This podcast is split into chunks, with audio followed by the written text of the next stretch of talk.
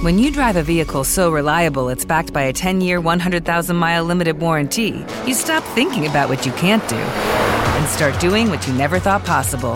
Visit your local Kia dealer today to see what you're capable of in a vehicle that inspires confidence around every corner. Kia, movement that inspires. Call 800 333 4KIA for details. Always drive safely. Limited inventory available. Warranties include 10 year 100,000 mile powertrain and 5 year 60,000 mile basic. Warranties are limited. See retailer for details. This podcast contains adult language and content. If you have a story to share, send it to let's not meet stories at gmail.com. Enjoy the show. My name is Andrew Tate, and this is season 8, episode 9 of Let's Not Meet, a true horror podcast.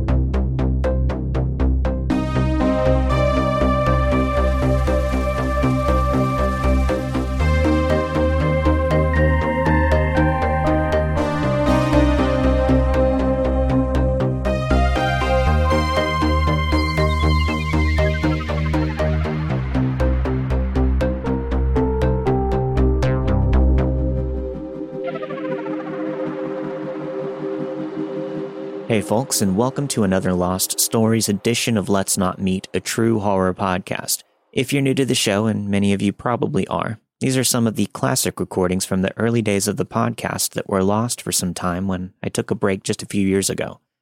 Upon returning to the new seasonal format, there were many requests to re release these stories. A wonderful fan and friend of the show had all of them saved and shared them with me, so I've remastered and cleaned up some of the best of the bygone era and compiled them for you this week for a very chilling and very special episode. And remember, these are some rough recordings, but the stories remain just as frightening as ever. Also contained in this episode is a recording by Liz Sauer of the podcast Ghost in the Burbs. Check it out wherever you get your podcasts. For now, enjoy the show.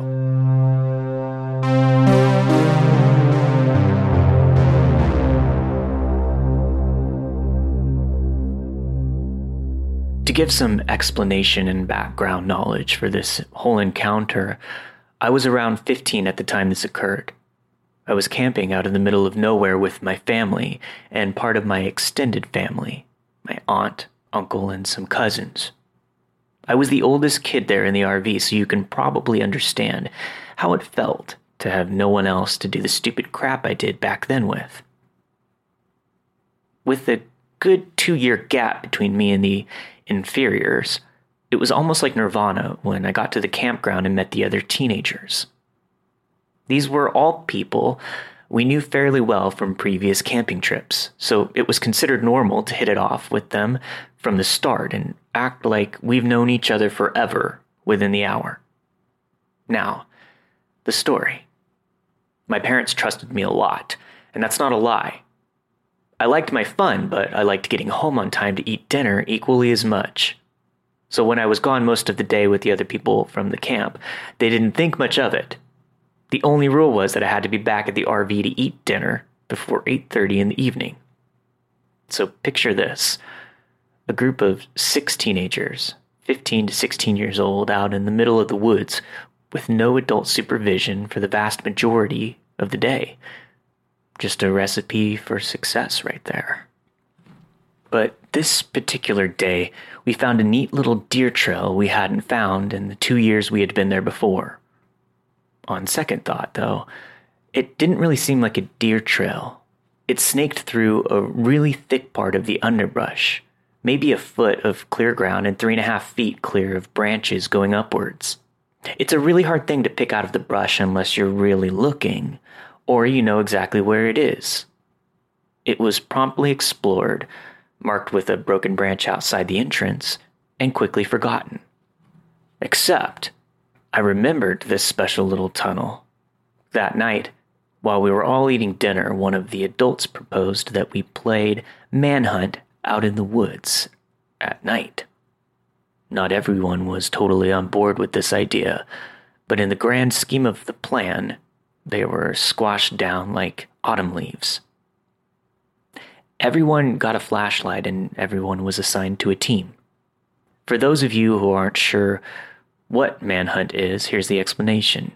Everyone is given a flashlight and they are divided into two groups. It's basically like glorified flashlight tag, but there's a catch. as you catch people, you have to correctly identify who they are, and if you can, they join forces with the hunters. The last man standing gets a candy bar or something, whatever is being offered as a prize. This is how we played it, anyways. For the first round, I get lumped in with the runners, those who are getting chased by the hunters. We get a five minute head start to run, climb a tree, or whatever the hell we want to do to evade the hunters. Usually I'm the one up in the tree, but that never really worked out as being a winning spot. So, to try and score a win for once, I decided to play the cat and use one surefire method of escape and the hiding spot was the rude little path through the thicket. It took most of the head start time to find the damn thing because it was so well hidden and out of the way. As I passed hiding spots, I heard hushed, smothered whispering between siblings who were questioning my actions, like a bird's wings rustling when it's fluffing itself. It should be noted that I have bad hearing. My ears are possibly my greatest asset in this game. But when I just reached the destination, I hear a short blast of the air horn announcing that the five minutes are up. I swan dove into this little path in the undergrowth, shuffling on my hands and knees until I'm about halfway in, crouching down like some huge malformed quail. The hunters are doing an initial sweep through the trails, looking for obvious hiders and people caught out trying to change spots. When they finally reach me, they reach the dead end and go straight back. I try to readjust myself and crawl further down the tunnel. I honestly don't know how it happened, but I found an even more hidden path within that one, and accidentally, I dragged my stupid body down the rabbit hole. Except instead of ending in a dead end, this one ended in a slight hollow. I don't ever want to describe exactly what I found there. I'm sorry, but I just can't. It was a young teenager looking woman, naked, covered in lacerations and stab wounds in the fetal position. Her glassy, glazed eyes seemed to look straight through me. I won't go any further than that. I was too scared to scream, and I froze while there in the dark, while burgundy stains formed on my jeans. I, I was froze there in a pseudo catatonic position like a marble carving for what felt like hours. And then I heard something someone else coming along the path. Have you ever been so scared that for one moment, one insane moment, you truly consider something incredibly stupid as a viable option to escape? That was one of those times. I let out a short, trembling whimper and started moving. Whoever was on the path stopped and then eagerly started moving forward again. I could hear their panting, uneven breaths. They were of a man, a horrible marker of whomever it was getting closer and closer to me by the second. By some wondrous, beautiful miracle, he missed the path leading to the brushy hollow. I heard him moving down past the entrance, dragging something clunky and awkward behind him. I heard clinking noises and the occasional effort to silence the small, sharp noises. I heard a low curse somewhere towards the end of the tunnel, and I blasted out of the undergrowth tunnel like a bullet forcing its way out of a barrel. Cracks, crashes, and obnoxious rustling was all around me as I heard the man sharply intake a breath and begin to move towards me. The hoarse deep panting was getting closer and closer to me, a testament to how I was too slow at exiting. Somehow, I exploded out of the entrance, got onto my wobbly, half asleep legs, and started booking it down the trail. The unknown pursuer was close behind me for a bit, but it seemed like he was too exhausted to chase me at the same speed for very long. I know everyone loves to rip on the fact that people trip in horror movies, but in all honesty, tripping is something I'm amazed that I didn't do. With adrenaline coursing through me, trying to make my jello like unsteady walking appendages work to move me away from whoever was behind me was like trying to run on water. It felt like an eternity, but I finally reached the main trail, running back to the camp, and sprinted down it, screaming bloody murder. Confused faces looked out from the trees, and I think someone called after me. Reaching the camp was easy, but trying to explain why I woke up half of the people in the camp and bolted out of the woods at breakneck speed was even harder. When I finally choked the words out to explain, I remember a profound, insidious silence throughout the group of adults waiting at the mouth of the trail. I really don't remember a whole lot from that point on. I know the cops were called, and my mother and aunt ran shrieking and wailing along the trail, calling for the other kids to come back to safety. When someone's yelling like that, you don't ignore it. They rounded everyone up in 30 seconds flat and barreled back to the camp the police found a man out in the woods creeping along the trail, clutching a knife. A black garbage bag with a plethora of sharp instruments and a saw was found abandoned on the trail, some speckled and smeared with dried blood. I don't think there's really any getting over it. I still have nightmares sometimes of the man chasing me breathing heavily down the back of my neck, trying to catch me. Sometimes he succeeds.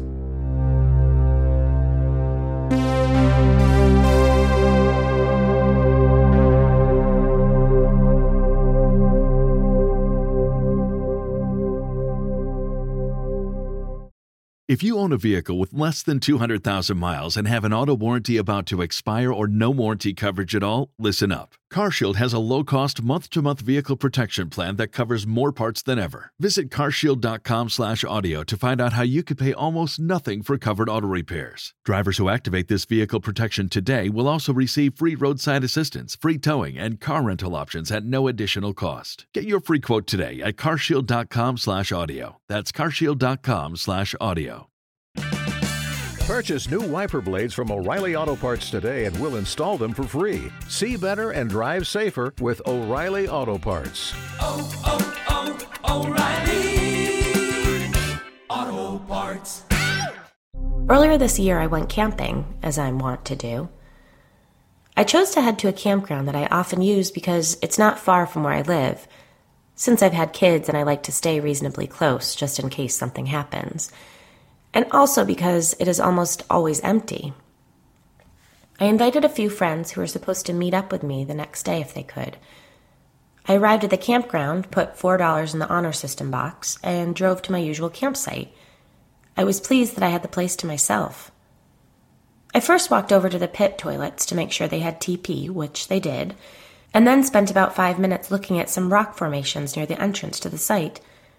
When I came back, the parking permit that showed I paid for my campsite was gone from under my windshield wiper and laid in the grill. I thought it was strange, but I figured it was the wind. After all, I hadn't seen a sign of anyone else. I left the campsite and hiked about a mile to a small lake where swimming and fishing is allowed. I put a line in the water and walked over to the beach. I started to get the feeling that somebody was watching me, but I wrote it off as paranoia. That was until somebody started throwing rocks into the lake. I couldn't see them, and they didn't seem to be aiming at me, but every minute or so, somebody would throw a rock, make a splash, and then nothing. No giggling, no screams or ghost noises like I'd expect from a stranger playing a prank. I realized that it was most likely one of my friends who knew I was up there and wanted to have a little fun with me. It's something we quite often do. I immediately hiked back to my van. It was unlocked and would have been too tempting a target to pass up. When I got there, my side door was open. I expected everything to be gone and or tampered with, but everything seemed to be in order. I assumed I'd startled whoever opened it before they could do anything to my gear. I locked my van and went back to the lake for my fishing pole. The entire time I was aware that someone was following me, but they never did anything. This let me narrow down my list of suspects to three or four friends who had the necessary skill to sneak up on me in the woods. I grabbed my pole and headed back, no longer aware of being followed. I assumed my friend got tired of playing with me and would have a surprise for me at the campsite. I was right. Somebody had drawn a smiley face in the dust where I was going to put up my tent. It was both lame and somehow chilling. I went ahead and set up my tent and got everything ready for the night. At the appropriate time, 2300, I'd guess, I announced, Right, I'm off to bed. See you tomorrow. To whoever was in earshot. I bunked down, but didn't go to sleep. Some time later, I heard someone approach my site. I even thought to myself that whoever this was needed to work on stealthy approaches. I heard them shuffling the items I had on the picnic, but couldn't see anyone because I had put the rainfly up on my tent to discourage a prankster from blasting me with a super soaker or water balloons. Then I heard liquid being poured, and I thought to myself, bastards are ruining my coffee. There's no potable water in the campground. Then I saw a flash and realized my visitor had used some stove fuel to light a campfire. Since we were under a burn ban at the time, I knew it had to be my friend who works for the National Forest. Nobody else I knew would have done it. We might be assholes to each other, but we're always respectful, law abiding. I sat up in my tent and said, in the most threatening voice I could muster, Garreau, I love you like a brother, but when I get out of this tent and you don't have a cooler full of beer with you, I'm going to bury this hatchet in your face. There was no answer, just silence. I continued, Yeah, there might be some remorse, but I'll get over it before your body hits the ground. With that, I opened the tent and glared at the figure in the camp chair across from the fire. I was expecting to see my buddy, a tall Native American man, but Instead, it was a thin, pale, blonde woman. I choked out, What? just as she shot up and ran into the woods. I did what I believe is referred to in the parlance as note. I broke down and drove 20 miles away to a different campground. It's weird, but the fact that it was a young woman somehow scared me more than it would have had it been another guy sitting there. She could have easily shot me if armed, or even set me on fire if she chose to.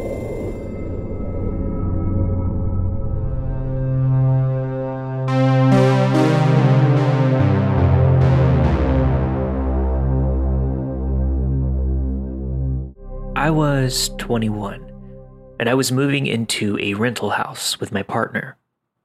The house wasn't quite ready yet because the landlady still wanted to get the carpets deep cleaned but she agreed to let us get the keys and move our stuff in whilst the work was being finished. The estate agent gave us a flyer for a local carpet cleaning business that they had used many times before and said they would take care of the invoice. I called the carpet cleaner named Raj and booked in a time for him to come over. I had a few days off of work, so I was still in the new house on my own when he arrived also alone.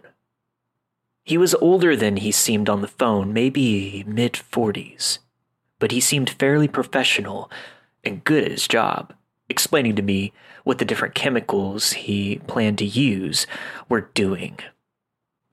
We chatted about bits and bobs whilst he worked. Just friendly small talk, really. He seemed regretful that he couldn't lift a stain from one of the upstairs carpets and said he could come back again if I wanted him to try with a different product. I wasn't too bothered, but saved his number in my phone just in case, as I'd already thrown away the flyer. Cut to about a month later, when we were fully moved in. One night, my cell phone rang and the caller ID said Raj, carpet cleaner. I thought it was weird, but answered anyway, thinking maybe he was trying to reach another customer. All I could hear was noise, like he was at a party or something. I couldn't hear him talking, so I hung up, concluding that he'd pocket dialed me by mistake. a few nights later, the same thing, only this time there was no party noise and just someone breathing. The third time, I thought I heard someone say, Hey, sexy, followed by a group of men laughing and hung up immediately.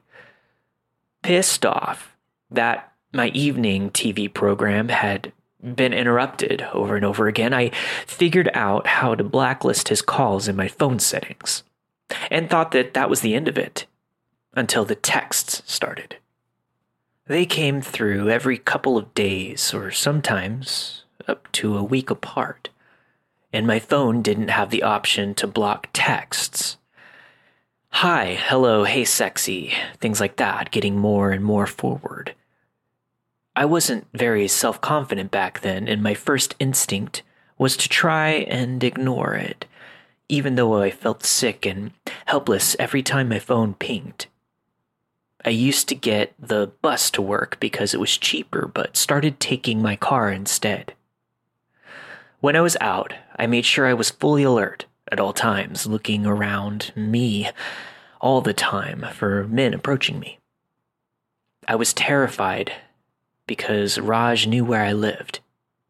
I was terrified that he was going to show up one day and I wouldn't know what to do. I didn't even want to tell my partner at first because he sometimes went away on business for two or three days at a time, and I didn't want him worrying about me in the house on my own with no friends or family nearby. One day, my partner was standing by me when I got the text, and he must have seen the blood drain out of my face because he demanded to see what it was. Hey, sexy, you want some six inch brown cock?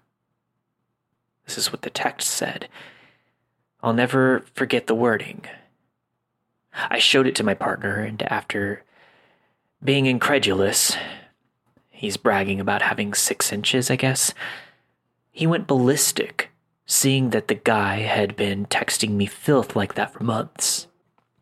As stupid as it sounds, neither of us thought of reporting anything to the police, but my partner did get in touch with the real estate agent to let them know.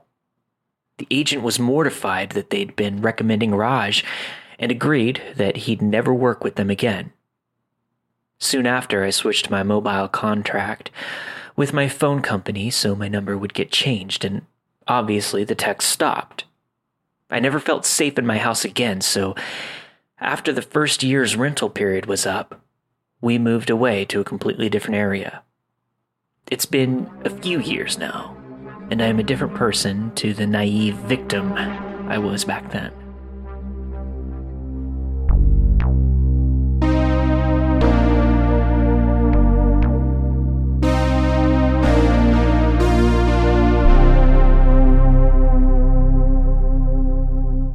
I'm a freshman at college and I've been rushing a fraternity while there. Before anyone gets any ideas, most fraternities in America are not what you hear about on TV.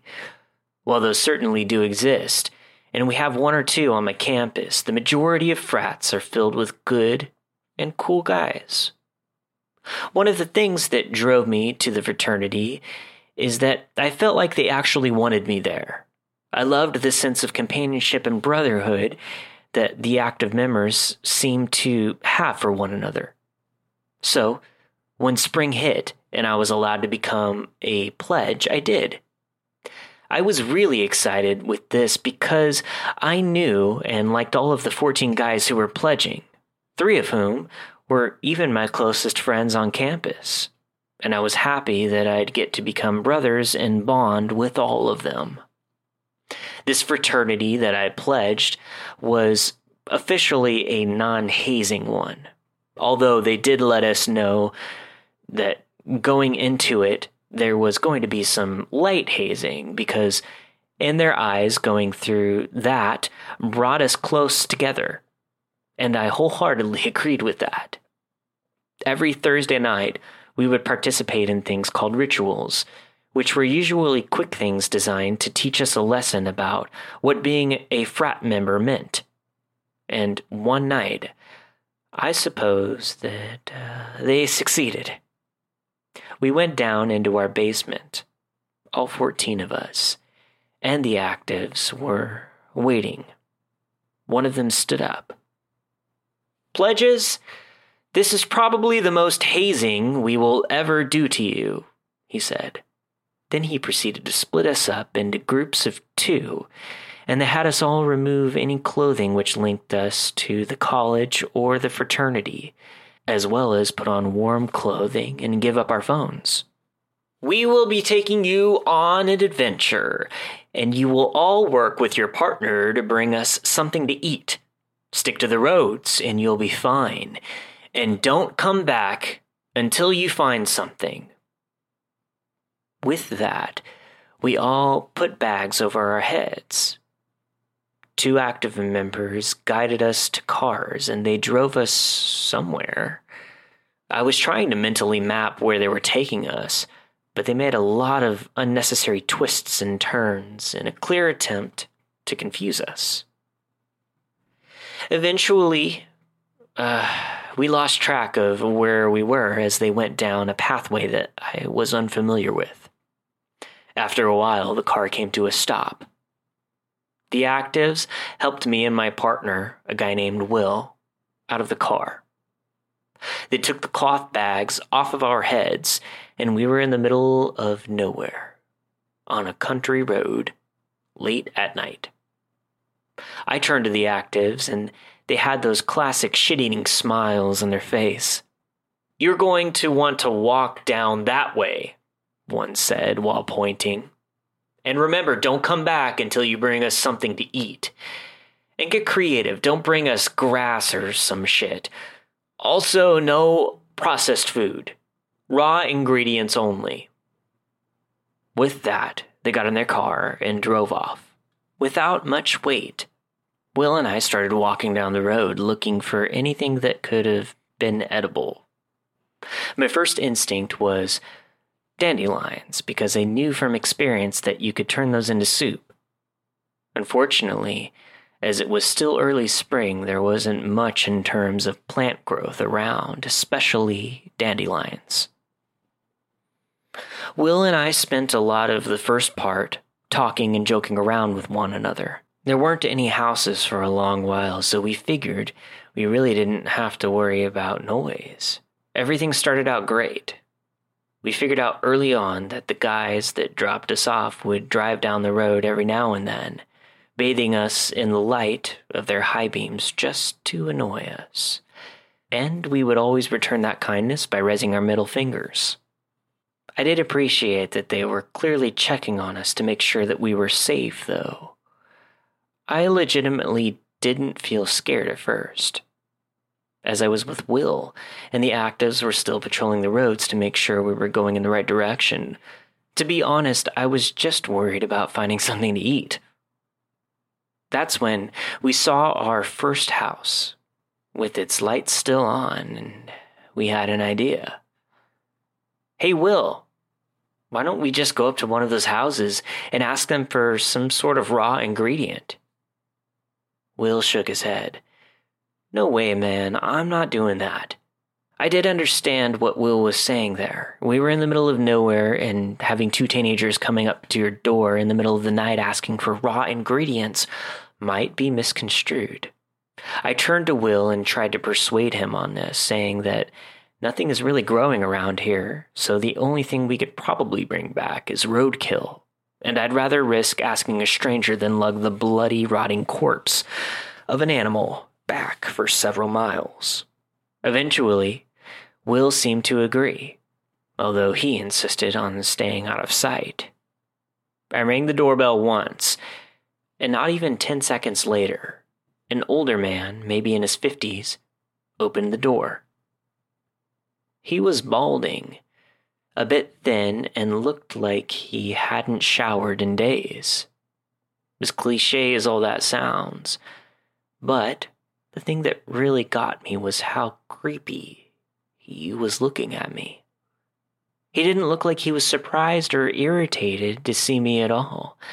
Instead, he had this sort of almost half smile and just stared straight in my eyes, never ever breaking eye contact. Good evening. What brings you here? I immediately got the sense that we should not have knocked on this guy's door. I'm sorry, I said. I think we confused your house with somebody else's. Uh, sorry to bother you.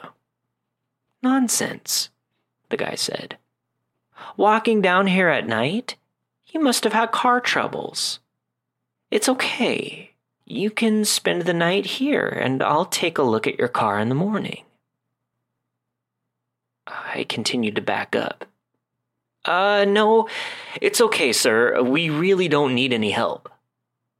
For a brief second, I saw a flash of agitation cross the man's face before he returned to that creepy half smile of his. Honestly, it's no trouble. Come on in. I promise I won't hurt you or anything. At that point, Will stepped out from the side of his porch and into view. It's okay, he said. We really don't need any help. The guy seemed a bit surprised that there were two of us, but not really disappointed. But I think with the increase of numbers and Will's don't fuck with us tone, the guy seemed to slither back into his house, not saying another word. Quickening our pace, Will and I got out of there.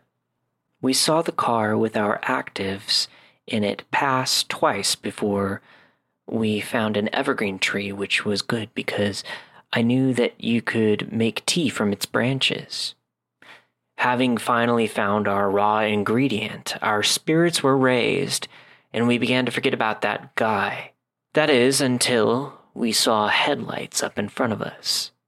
Now, we initially assumed that it was our actives again, but it came far too soon after their last pass. So there was no way they could have come around that fast. Additionally, the car our actives were in had one bad headlight. It was burned out. And this one had both, working fine. We didn't think too much of it at first, as we did see the occasional person just driving down the road. What tipped us off that something was weird was that when the car cut across, stopped right in front of us, and on the wrong side of the road, there was no way that the message could be misunderstood there. The car door opened and a man stepped out. We couldn't see who it was as the headlights were blinding us, but I could have sworn that I heard him laugh. With only a second's hesitation, Will and I ran off the road and into a patch of forest to our right. We tried to stick together through it, but somewhere or somehow we got separated. I found a bunch of boulders to hide around and waited. I could hear footsteps off in the distance and the voice of a man from the house calling out. I know you boys are here, he said.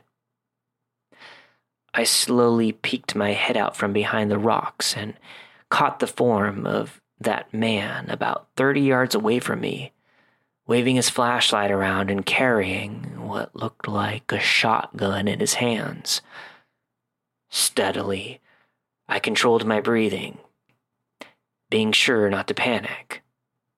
I knew that the actives would see that we weren't on the road eventually, and then they'd know something was up. That's when I started to scan around for Will. I don't know how, but by some miracle, I saw the form of what could only have been Will hiding behind some brush.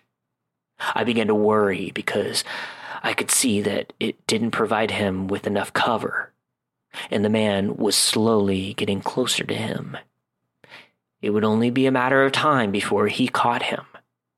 I began to go through scenarios in my head, imagining that if he caught Will, I'd try to jump him from behind. Maybe get that shotgun away from him before he could do anything, and the two of us could easily overpower him. I wanted to do that, but I knew that it would never work out. By complete accident, I moved my hand around and felt something that gave me another, even better idea. I felt a heavy rock, a good sized, slightly bigger than baseball rock. I picked up the thing and, with all of my strength, heaved it a good way off into the distance. The rock made quite a bit of noise, clearly audible through the woods.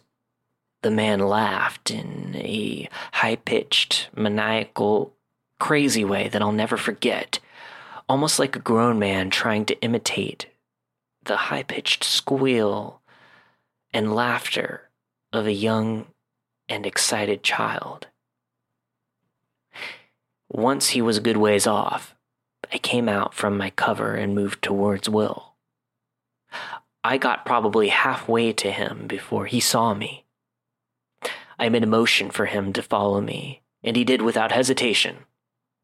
The guy must have thought he was chasing us deeper in, which was damn convenient because we didn't seem to be in any danger after that. We found the guy's car on the road still, the driver's side door still open. I looked inside, but cursed when I saw that he was smart enough to take his keys. Then I looked in the back seat, and a massive lump formed in my throat. Back there was a giant hunting knife and a bunch of duct tape.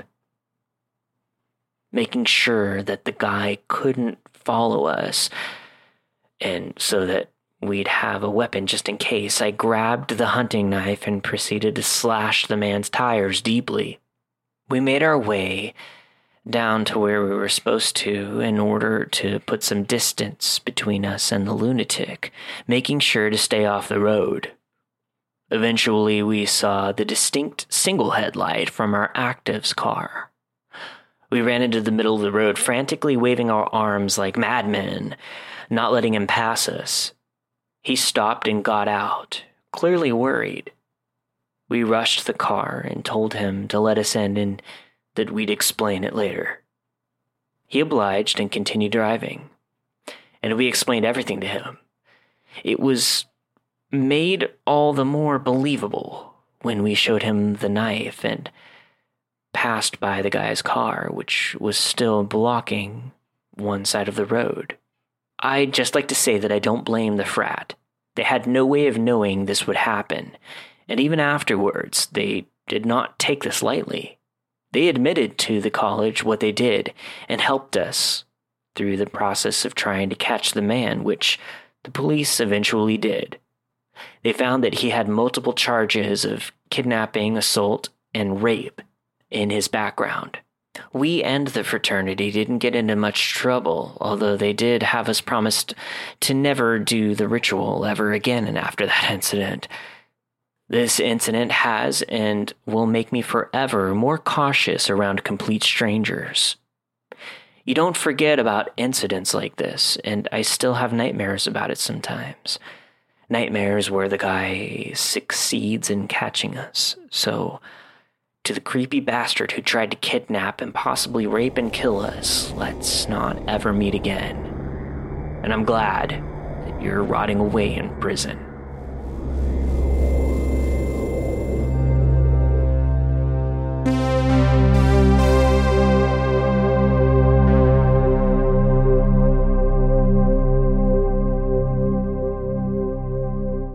Parents divorced when I was young, and at this period of time I was living with my mother and her husband.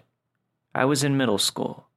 My father lived in a big city, I'd say around 40 to 50 miles away. It was much more than an hour of driving one way for him to pick me up and drop me off. So that's four hours of driving or more in one weekend for less than 48 hours of visitation.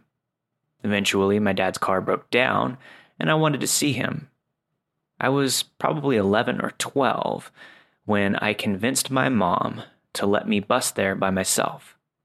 She would drive me to the big bus station a couple towns over, about 15 to 20 minutes from the rural area where we lived, and dropped me off. I would catch one of the few bus options into the city and once I got downtown, I'd link up with my father. It was an hour long bus ride. Eventually, I got very street smart, navigating the seedy bus station, then the city, and its buses to get to my dad. I became very comfortable. Those hours I would be with or without a parent. I love the city. I love the people, interacting with the people. I was also a dumbass kid. While waiting for the bus to take me to my dad's city, sometimes I would talk to strangers that engaged me. I never went out of my way to speak to any strangers, but if someone spoke to me, I would respond because I thought that I needed to be polite. One time, a man walked up to me. He seemed to be of Southeast Asian descent, maybe Filipino, but he had a U.S. accent more than anything else. He looked to be 23 to 28 years old. Actually, it was impossible to tell. He started talking to me as we waited for the bus, and he sounded quite nice at first. He had a friendly voice. It was my nature to be polite and give all people the benefit of the doubt. This has bitten me in the ass many times in my life. I am much more discerning as an adult. But this is why I engaged him. I told him my first name, which is very distinctive. I have never met anyone with my name. It's a scientific word or anatomical term. He asked for my phone number, and I gave him my cell phone number, but with one single digit swapped out for a random number. He started asking me personal questions. I lied in many or all of my answers. Lots of pushy, dramatic compliments like, You're such a beautiful girl. Wow. I love looking at you. You're so pretty. I still can't believe a girl like you loves being my friend. And this was the first time we met. He said these things with a childlike sort of innocence sometimes, but he was clearly smart. Other times there were comments that were clearly sexual. I felt I couldn't leave, walk away, because I had to catch my bus. It quickly became apparent to me that he was suffering from some degree of homelessness and had some sort of social dysfunction. He didn't pick up on my discomfort, body language, clear lies, dismissal, annoyed, cautious tone, ever. He talked happily and loudly all the time he also insisted on showing me his artwork, or instrument, or something. After I initially met him, I saw him very often, catching that same hour long bus. Probably almost every other time I was waiting for that bus, so as often as twice a month for a while.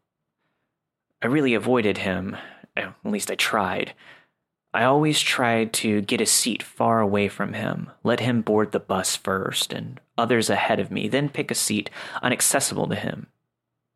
I only told him my first name one time, but he remembered it perfectly every single time I saw him from then on. Somehow, eventually, he figured out my correct cell phone number, and I was really creeped out. I had a prepaid phone that my dad bought me it wasn't registered to anyone's name or on a plan. It refilled with a card, so him getting my number right was really, really weird. The next I saw him in the city or at the bus station, I told him angrily that we could not interact anymore. He took it very badly. I said something along the lines of, Dude, I'm a 12 year old kid. I cannot be your friend in any capacity my dad would be mad at me. I didn't see him in person again for many years. I never told my parents about my scary interactions with strangers because I feared they would not allow me to be in public alone anymore. And I valued that experience and feelings of independence. Here's where things get weird. A few weeks later, I'm at my mom's house and I decide to have a sleepover with a friend who lived four blocks away. I was there from maybe 3 p.m. to noon the next day. Then I walked home. When I got home, my mother said, Oh, I got a weird call last night while you were gone. A man named Andrew. I was thinking, what? She described the way he spoke, as well as his name. I instantly knew who it was. I started freaking out a little bit. How could he have found my mom's phone number? We have never had the same last name ever, and she was married and didn't even sport her maiden name anymore. I told my mom who I thought it was and how it was literally impossible for him to have the house phone number. She was creeped out. The number was not listed in any phone books. Then she told me what he said. Apparently, this guy told my mom he was a good friend of mine. Yeah, because 12 year old girls have good friends that are adult men.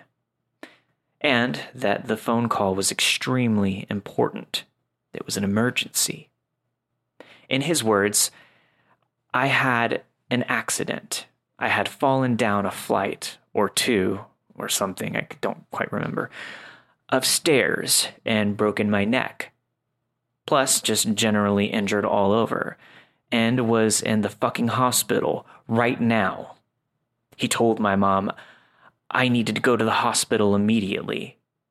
She was really taken aback and didn't really know what to say. And because of his tone and how nervous he sounded, the weird things he said, she didn't take it seriously.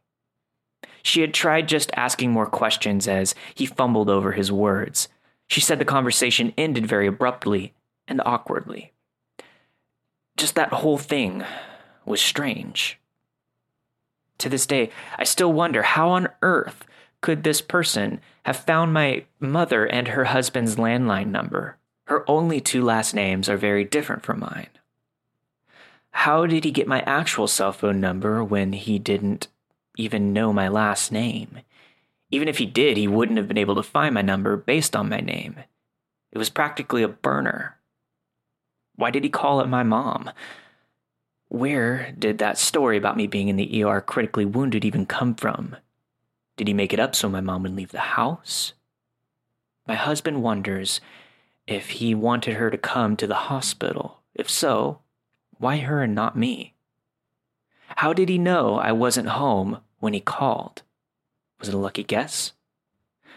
I could have been standing next to my mom when he called, for all he knew.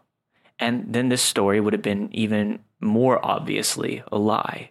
Anyway, years later, I ended up moving to the city. I saw a guy who I thought was my friend. I went up to him and did the whole, hey man, what's up? Long time no see. And as the last word left my lips, I realized it was Andrew. I realized as he was recognizing me. It was too late for me to run away.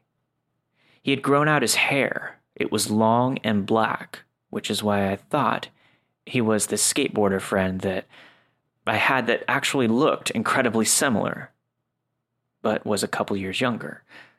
He now thinks I am greeting him like I missed him, yeah, I missed the freakish, obsessive, borderline stalking, right? And I swear, my stomach dropped. He hugged me before I even had a chance to step back, and it was so touchy feely and violating. Then he proceeded with lots of, Wow, you look so good. I can't believe it's you. I missed you so much. Can I have your phone number so we can, like, spend some time together now? and I told him I was running late for something and literally ran away. I was paranoid I would see him around again, but I never did. Moral of the story kids are dumb and people are creepy. I don't know. I just thought I'd share this weird, exhausting experience.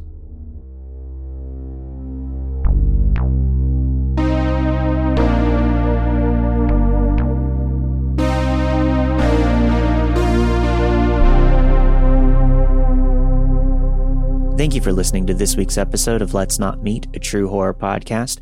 As always, if you're looking for the true supernatural or paranormal, make sure you check out the new episode of my other podcast, Odd Trails, at oddtrails.com or wherever you get your podcasts.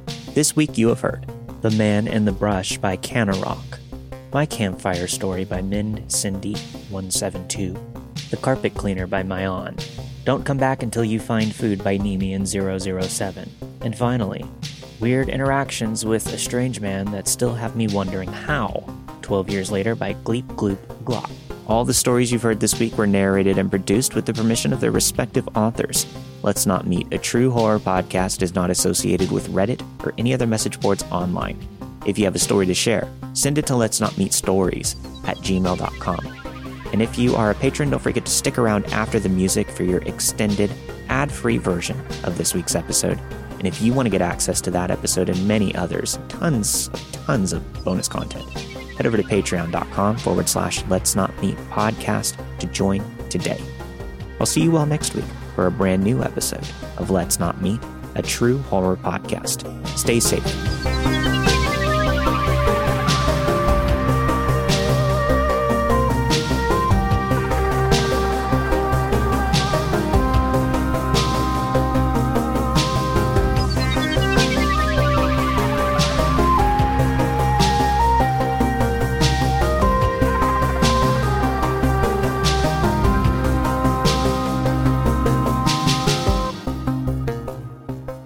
This was about eight or nine years ago when I was 19. I played in a band at the time. We were very popular in our small town in England.